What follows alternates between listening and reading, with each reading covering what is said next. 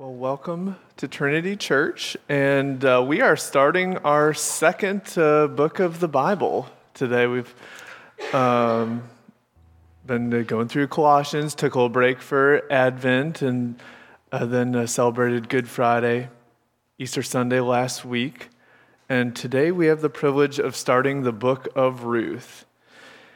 As I started studying, I was thinking, why are people drawn to this book? This is a favorite of many, one of uh, the most uh, read, studied Old Testament books. And, and, I wrote down just a few things about uh, this short story. Uh, first of all, it speaks to perseverance and a woman taking initiative in a male dominant society. It is also a love story forged in the midst of human suffering. People identify with Naomi, beaten down from famine, exile, grief, loneliness. Uh, they're very ordinary people in this book, but in whom God is working. And the, the work of God in this book isn't explicitly mentioned as much as it is in uh, some books, but we can see over and over again that God is very active and at work. This is a, uh, short story with a happy ever after ending, moving from famine and infertility to fullness and fertility. It, uh, different from maybe some of the other Old Testament stories with a lot of ups and downs. Take uh, David shepherd boy kills Goliath, becomes king. It, things are going really well. He commits adultery, murders a guy in the process, repents, things go better. A, very much a up and down type story. This one is um, has a, a very um, consistent, clear uh, trajectory. Um, the main characters here demonstrate virtues like a friendship, loyalty, sacrifice. Uh, this truly is a heartwarming story, charming, idyllic, and delightful. And it, it is all of those things, but as we study it starting today and for the next uh, few weeks, and we deeply understand the context of this book and its relation to the rest of Scripture, I think we'll find that it's uh, far more uh, than just that. Uh, today, we're, we're going to focus on the first uh, five verses as uh, we gain the uh, context from the book to aid us in that endeavor. if you didn't get a listening guide, you can raise your hand. DJ will bring one to you. Let's turn to Ruth and uh, read the first five verses.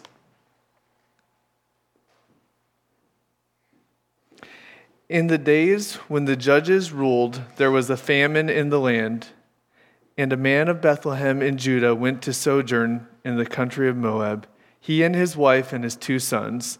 The name of the man was Elimelech, and the name of his wife Naomi, and the names of his two sons were Mahlon and Chilion.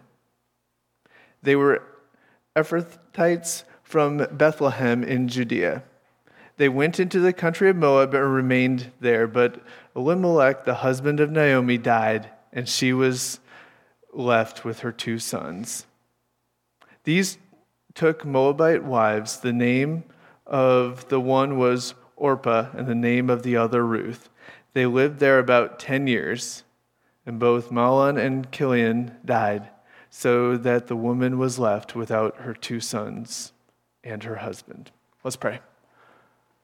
Father God, I pray that you would speak to us today uh, through uh, this short story, that uh, we would see Jesus and be changed by him through the work of your Spirit.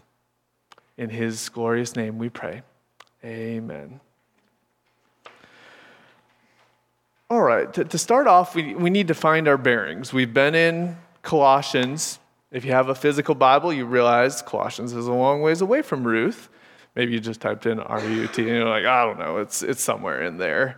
But this is uh, the setting of this book is over a thousand years before the arrival of Jesus. And you might be thinking, so what does, I mean, that puts it well over 3,000 years before our time here today. What does this have to do with us? Maybe Colossians. You, know, it makes somewhat sense. You know, Paul is uh, addressing a church. Yeah, 2,000 years difference, but we're a church here today in Crestwood, Kentucky. But what about Ruth? Long time before uh, Jesus arrives. And let, let's turn, read a passage from the New Testament. Uh, to turn with me to Luke. End, end of Luke after the resurrection we talked about last Sunday. Luke 24, uh, verse 13. That very day, two of them were going to a village named Emmaus, about seven miles from Jerusalem, and they were talking with each other about all the things that had happened. While they were talking and discussing together, Jesus himself drew near and went with them, but their eyes were kept from recognizing him. And he said to them, What is this conversation that you are holding with each other as you walk? And they stood still, looking sad. Then one of them, named Cleopas, answered him, Are you the only visitor to Jerusalem who does not know the things that have happened there in these days? And he said to them, What things? And they said to him, Concerning Jesus of Nazareth, a man who was a prophet, mighty in deed and word before God and all the people, and how our chief priests and rulers delivered him up to be condemned to death and crucified him. But we had hoped that he was the one to redeem Israel. Yes, and besides all this, it is now the third day since these things happened. Moreover, some of the women of our company amazed us.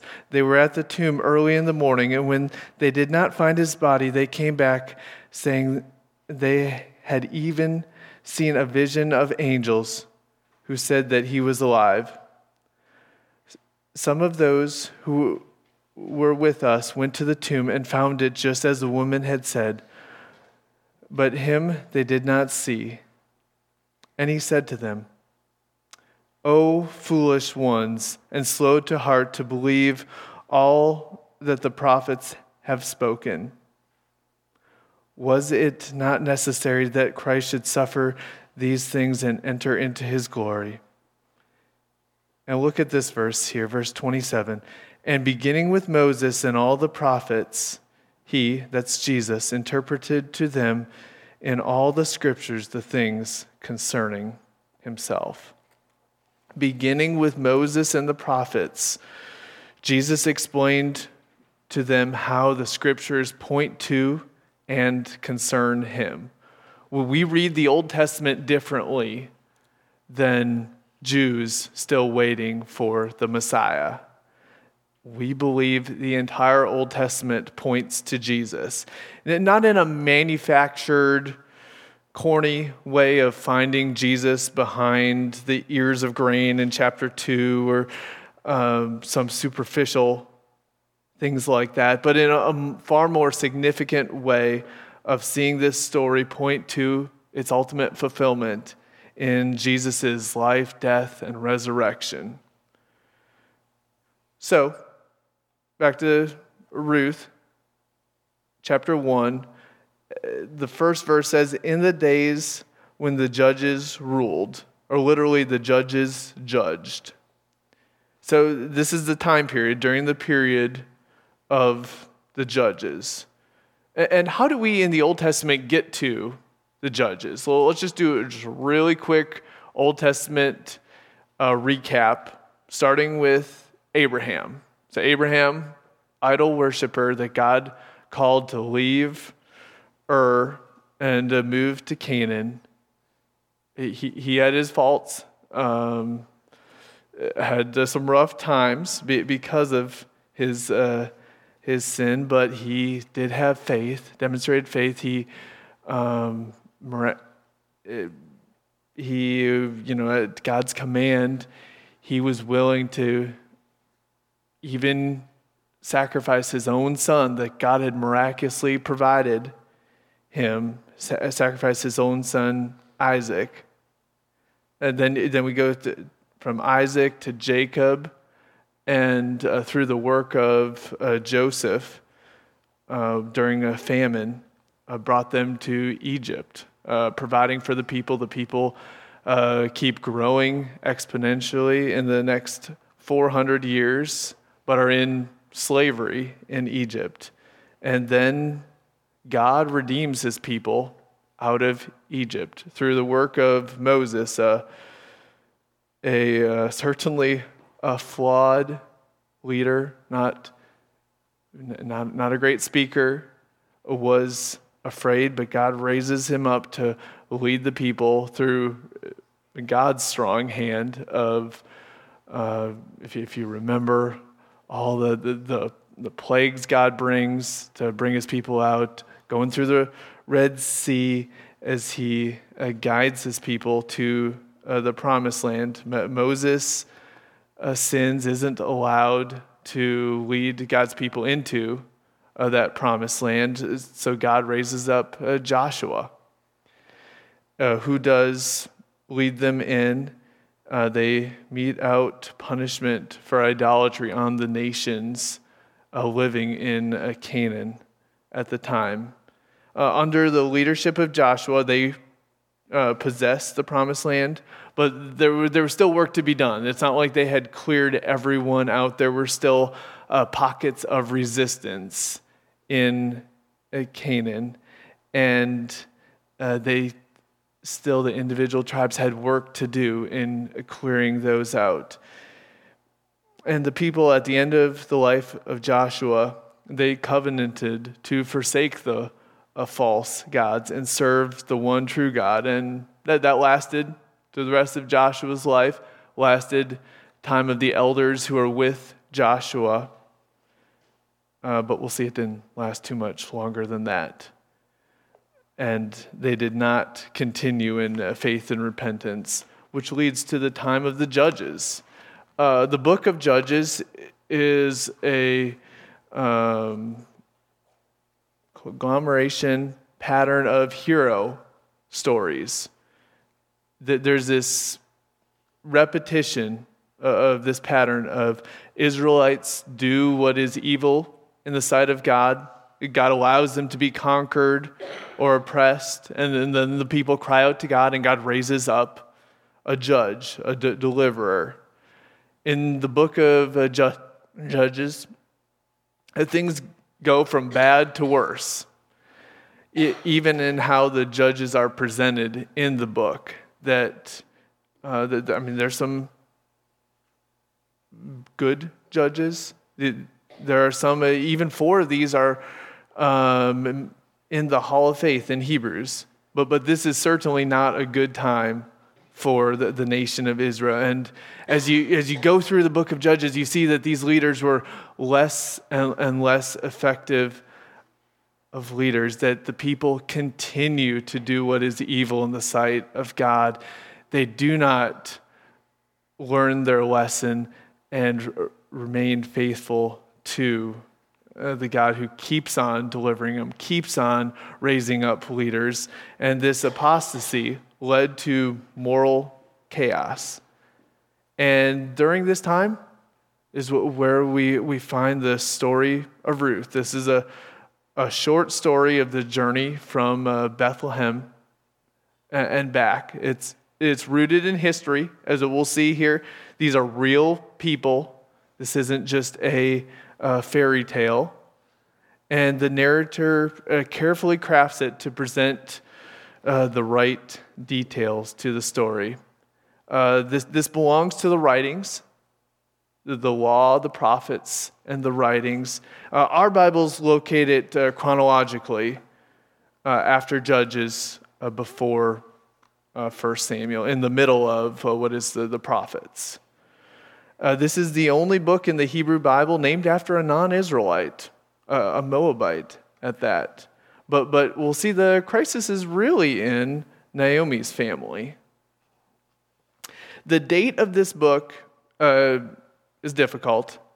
It, it, was written down at the earliest during the uh, time of uh, David's reign in Israel, but could be a couple centuries uh, after that. It was transmitted orally uh, before that. And we'll find we, we don't know anything about the author, very little information. Anything I would give you right now would be speculative.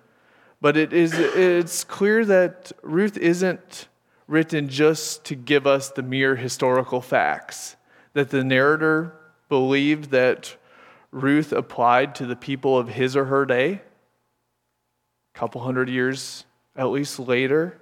And uh, by extension, uh, Ruth applies to our day. And Ruth is a glimmer of hope, pointing to a future descendant who will right Israel's wrongs. Uh, but it is also for the uh, present that God is at work and there is a faithful remnant, both in the time that the narrator was writing uh, this book for his or her audience, the people living during that, that day, and also uh, for us. Today, we're going to see the opening to Act 1, and we're introduced to the, the setting, the characters, the crisis uh, threatening uh, this family. And uh, let me uh, pull, up, a, pull up a map here if you wouldn't mind pulling up, just to, just to kind of give you a little context of uh, from verse 1 as they go from uh, Bethlehem to Moab. Again, these are, are, are, real places. You see it on the other side of uh, the Dead Sea there. And, and we'll see in these verses, we're just going to work our way through them. We'll see the downhill trajectory of the action in this passage in uh, verses 1 through 2 again. Oh, let's read those again. In the days when the judges ruled, there was a famine in the land. So, ironic part is there is a famine in Bethlehem. You might not, you know, for us as English readers, okay, there's a famine. There could be a famine anywhere. But Bethlehem literally is the house of bread. There is no bread in the house of bread. And it doesn't seem like the narrator it gives much of a comment on it, whether it was right or wrong for Elimelech and family to go uh, to Moab. But this is at the very least a questionable decision. For, for a guy whose name means, My God is King, He's moving into a land that worships an idol. Uh, are you sure this is the best decision for his wife Naomi, whose name means pleasant, delightful, that they be moving into the land of enemies of God? I know it's a desperate situation, but, but really? And, and the language here echoes the language of the episodes in the lives of Abraham, Isaac, Jacob, as uh, they move because of famine. And the, the word here, you see at the uh, middle of verse 1, went to sojourn in the country of Moab. Leaves it open as to whether this is a temporary or permanent endeavor. Could be temporary, just as Joseph saw uh, moving to Egypt as a temporary, he wanted his bones to be taken back to the promised land. Uh, but as, as we move through this passage today, we'll see that it gets longer and longer as the passage progresses. But the house of bread has no bread. This shows the messed up nature of the times of the judges and the setting of this book. How has the land flowing with milk and honey so quickly come to have a famine? Is it because God isn't faithful to his promise? Is it because God can't provide the food? Is it because God isn't keeping his part of the bargain? No. Uh, famine is one of the covenant curses if Israel persists in disobedience and unfaithfulness uh, to the Lord. In Deuteronomy, Moses uh, institutes a ceremony where they would call out blessings from Mount Gerizim and the curses uh, from Mount Ebal. Well, let, let me read this uh, for us. And the Lord will make you abound in prosperity in the fruit of your, of your womb, and in the fruit of your livestock, and in the fruit uh, of your ground, within the land that the Lord swore to your fathers to give you. The Lord will open to you his good treasure, the heavens, to give the rain to your land in its season, and to bless all the works of your hands. And you shall lend to many nations, but you shall not borrow. And the Lord will make you the head and not the tail. You shall go up and not down, if you obey the commandments of the Lord your God, which I command you today, being careful to do them. And if you do not turn aside from any of the words that I command you today, to the right hand or to the left, to go after other gods to serve them. Verse 15, we see, But if you will not obey the voice of the Lord your God, or be careful to do all his commandments and his statutes that I command you today, then all these curses shall come upon you and overtake you Cursed shall you be in the city, and cursed shall you be in the field. Cursed shall be your basket and your kneading bowl. Cursed shall be the fruit of your womb, and the fruit of your ground, and the increase of your herds, and the young of your flock. Cursed shall you be when you come in, and cursed shall you be when you go out. The story of the judges revealed that Israel wasn't too good at covenant faithfulness. Although they had been brought out of Egypt into the promised land, they had saw God's mighty hand at work. God had been abundantly patient with them. They had seen God's loving kindness in bringing them to this promised land, driving out the nations before them. And God certainly is long suffering with a nation that continues to fall prey to serving other gods. It also reveals that God brings judgment, just like He brought judgment on the nations that were in Canaan that God drove out uh, by Joshua and his, his men. God, God will bring judgment on His own people. He disciplines His people for idolatry. And here we have a famine in the land. Verse 3, it gets worse. We see in verse 3 that there is uh, no husband, that the family has escaped famine to run into the clutches of death. The, the story uh, changes a little bit here. It's no longer viewed through the eyes of Elimelech. The narrator frames the story so that we now see it through the eyes of Naomi. That the Elimelech's fate is stated in relation to Naomi. She has no husband anymore.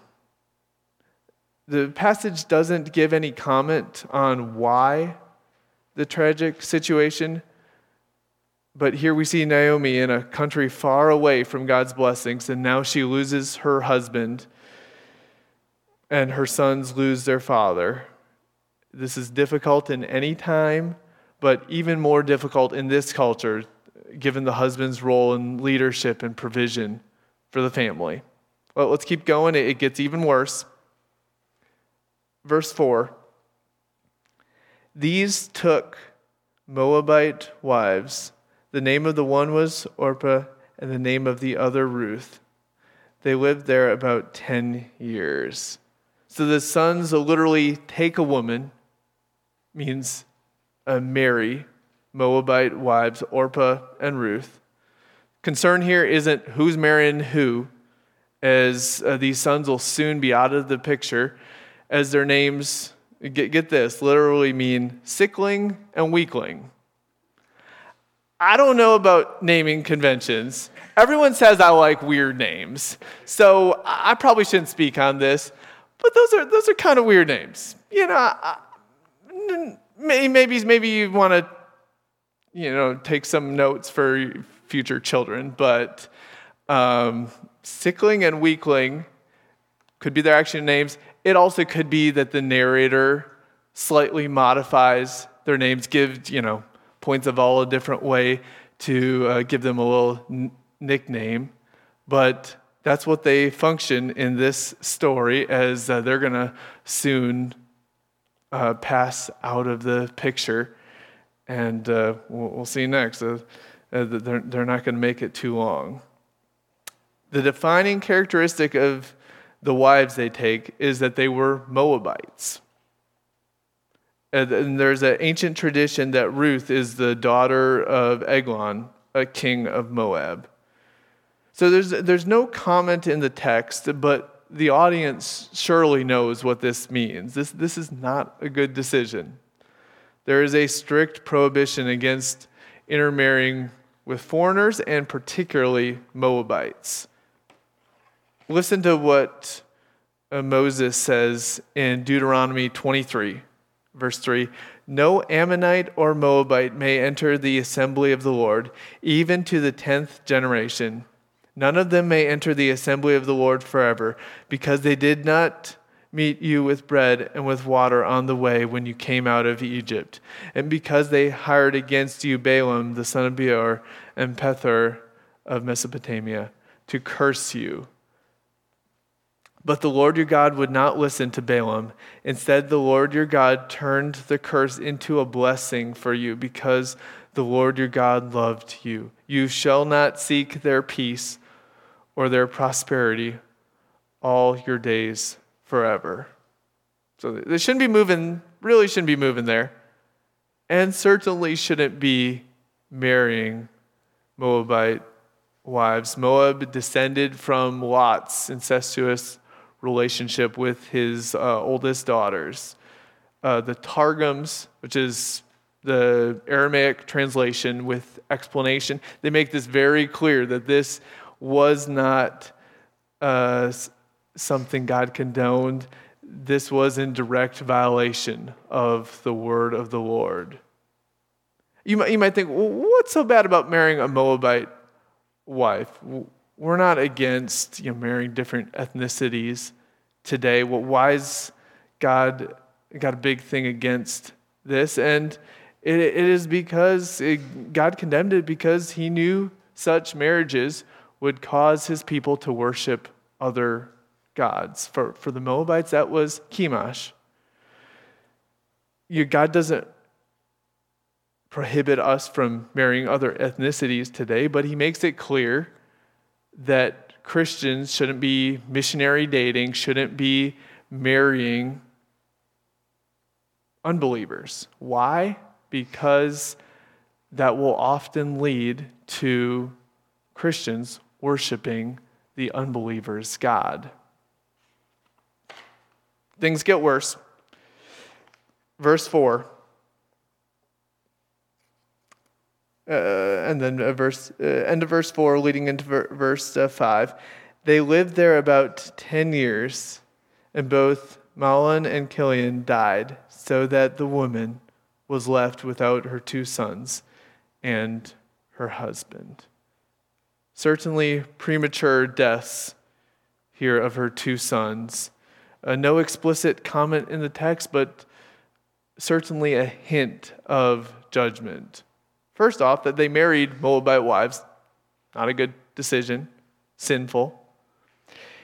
And then for 10 years, there was infertility in a family desperate for male heirs. That this isn't, in that day and age, given their family status and need for male heirs, this isn't, oh, you know, maybe we should wait five years or, you know, how about we wait a decade and get our careers going? They desperately need male heirs, and um, neither of them produce it in the 10 years before it leads to ultimately their death, which their names foreshadowed. The narrator here doesn't uh, unpack the judgment uh, because these characters are really just uh, setting the situation for this uh, short story. The focus is on Naomi, and uh, she is left here without family, without means of living. In a word, she is empty. She's in a vulnerable financial and social situation without husband and sons. How, how is she going to get food? How is she going to have a roof over her head? Who's going to care for her in her old age? This is loneliness beyond just losing immediate family. She's in a foreign land, away from home, away from God's people. She has daughter in laws, but they're Moabites. And, and there's even a feeling that this isn't just a bad circumstance, but this is indeed judgment on her family. I can imagine she's asking questions like, Why me? Where did this all go wrong? Why did I not stop my sons from? What is even the point in living anymore? So, so what does this uh, narrative in the first five verses of Act 1 teach us about God? Well, what, what does it teach us about us?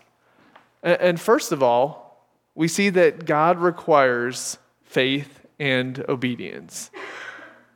It sounds simple, like the children's song, Trust and Obey, but, but we know it isn't easy.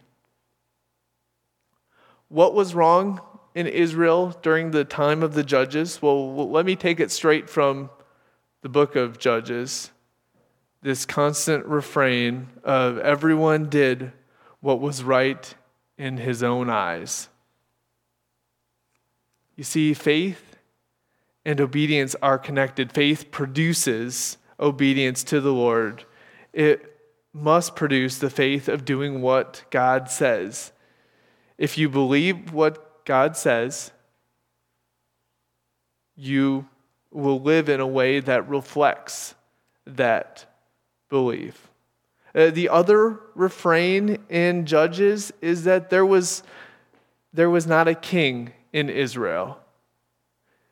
In, in one sense, this is a, an argument for what comes next in uh, Samuel of uh, the kingship of Saul, but ultimately David, a man after God's own heart who feared the Lord. Certainly, things were better for the nation under a king like David.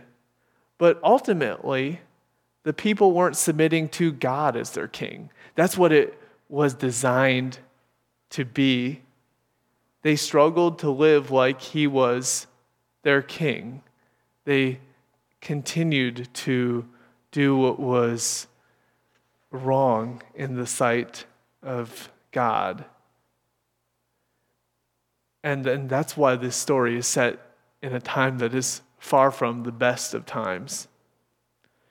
And, and this isn't too far from where we live, too. God still requires faith and obedience. We need to submit to Jesus as our King, living for His kingdom his glory, following His orders. This is Christianity 101, but it is vitally important. It is simple, but certainly not easy. This story warns us to not forsake faith and obedience to Jesus our King. So, so today, this week, as you go to community group, think about uh, how is that going in my life? Submitting to the rule of Jesus? Am I combining faith with obedience? You may claim to be a Christian, claim to be part of God's people. Are you living like it? Are you cultivating your greatest desire to live under Jesus' rule and reign in all areas of your life? When you have sinned? Are, are you repenting and running to Jesus, your Savior, your King. That's what the people in the time of the judges should have done. They, they shouldn't have needed God to raise up a judge. When they did sin, they should have run to God and not away from Him.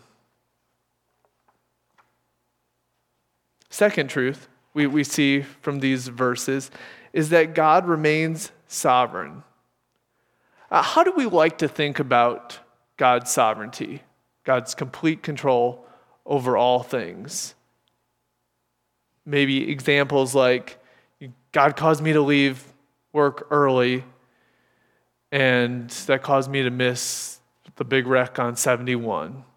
Maybe you know, God gave me this employment to prepare me for my next opportunity. God put the right person in my life at the right time to speak words I needed to hear that day. God you know, provided money unexpectedly uh, to allow us to buy something we had only hoped of buying. Maybe God caused people to show up to our outreach that there's no human way they should have been there. And those are all good examples, powerful examples of God's sovereignty. But we say God's sovereignty is over all things. And in this passage, we see that God is sovereign over death, God is sovereign over leaving a person lonely and without the normal human means for sustenance and care. We see God's sovereignty in judgment for sin. We see God's sovereignty in employing sin to work his purposes. And this is our sovereign God, sovereign over all things. This isn't the type of sovereignty where you quickly understand what God is doing in all things. You may never fully understand. Uh, so, my question for you today is Do you view God's sovereignty as including the things in this passage? If not, uh, your view of God's sovereign control over all things is defective. And do you delight in this God?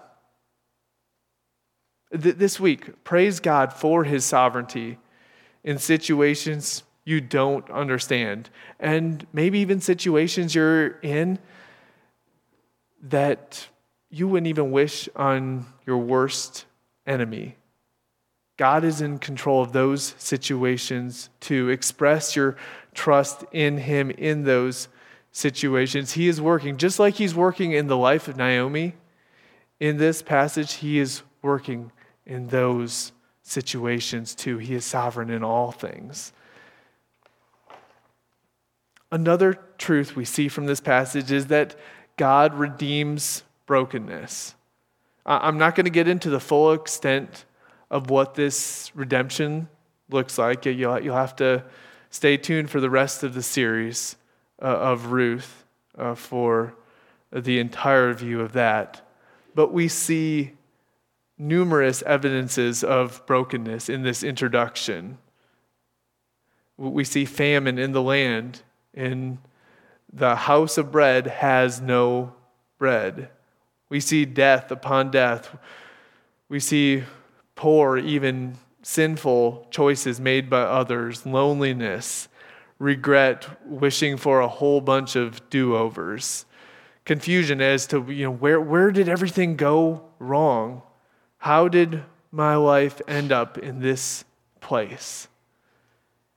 And if that's you today, to one extent or another, uh, you're in good company.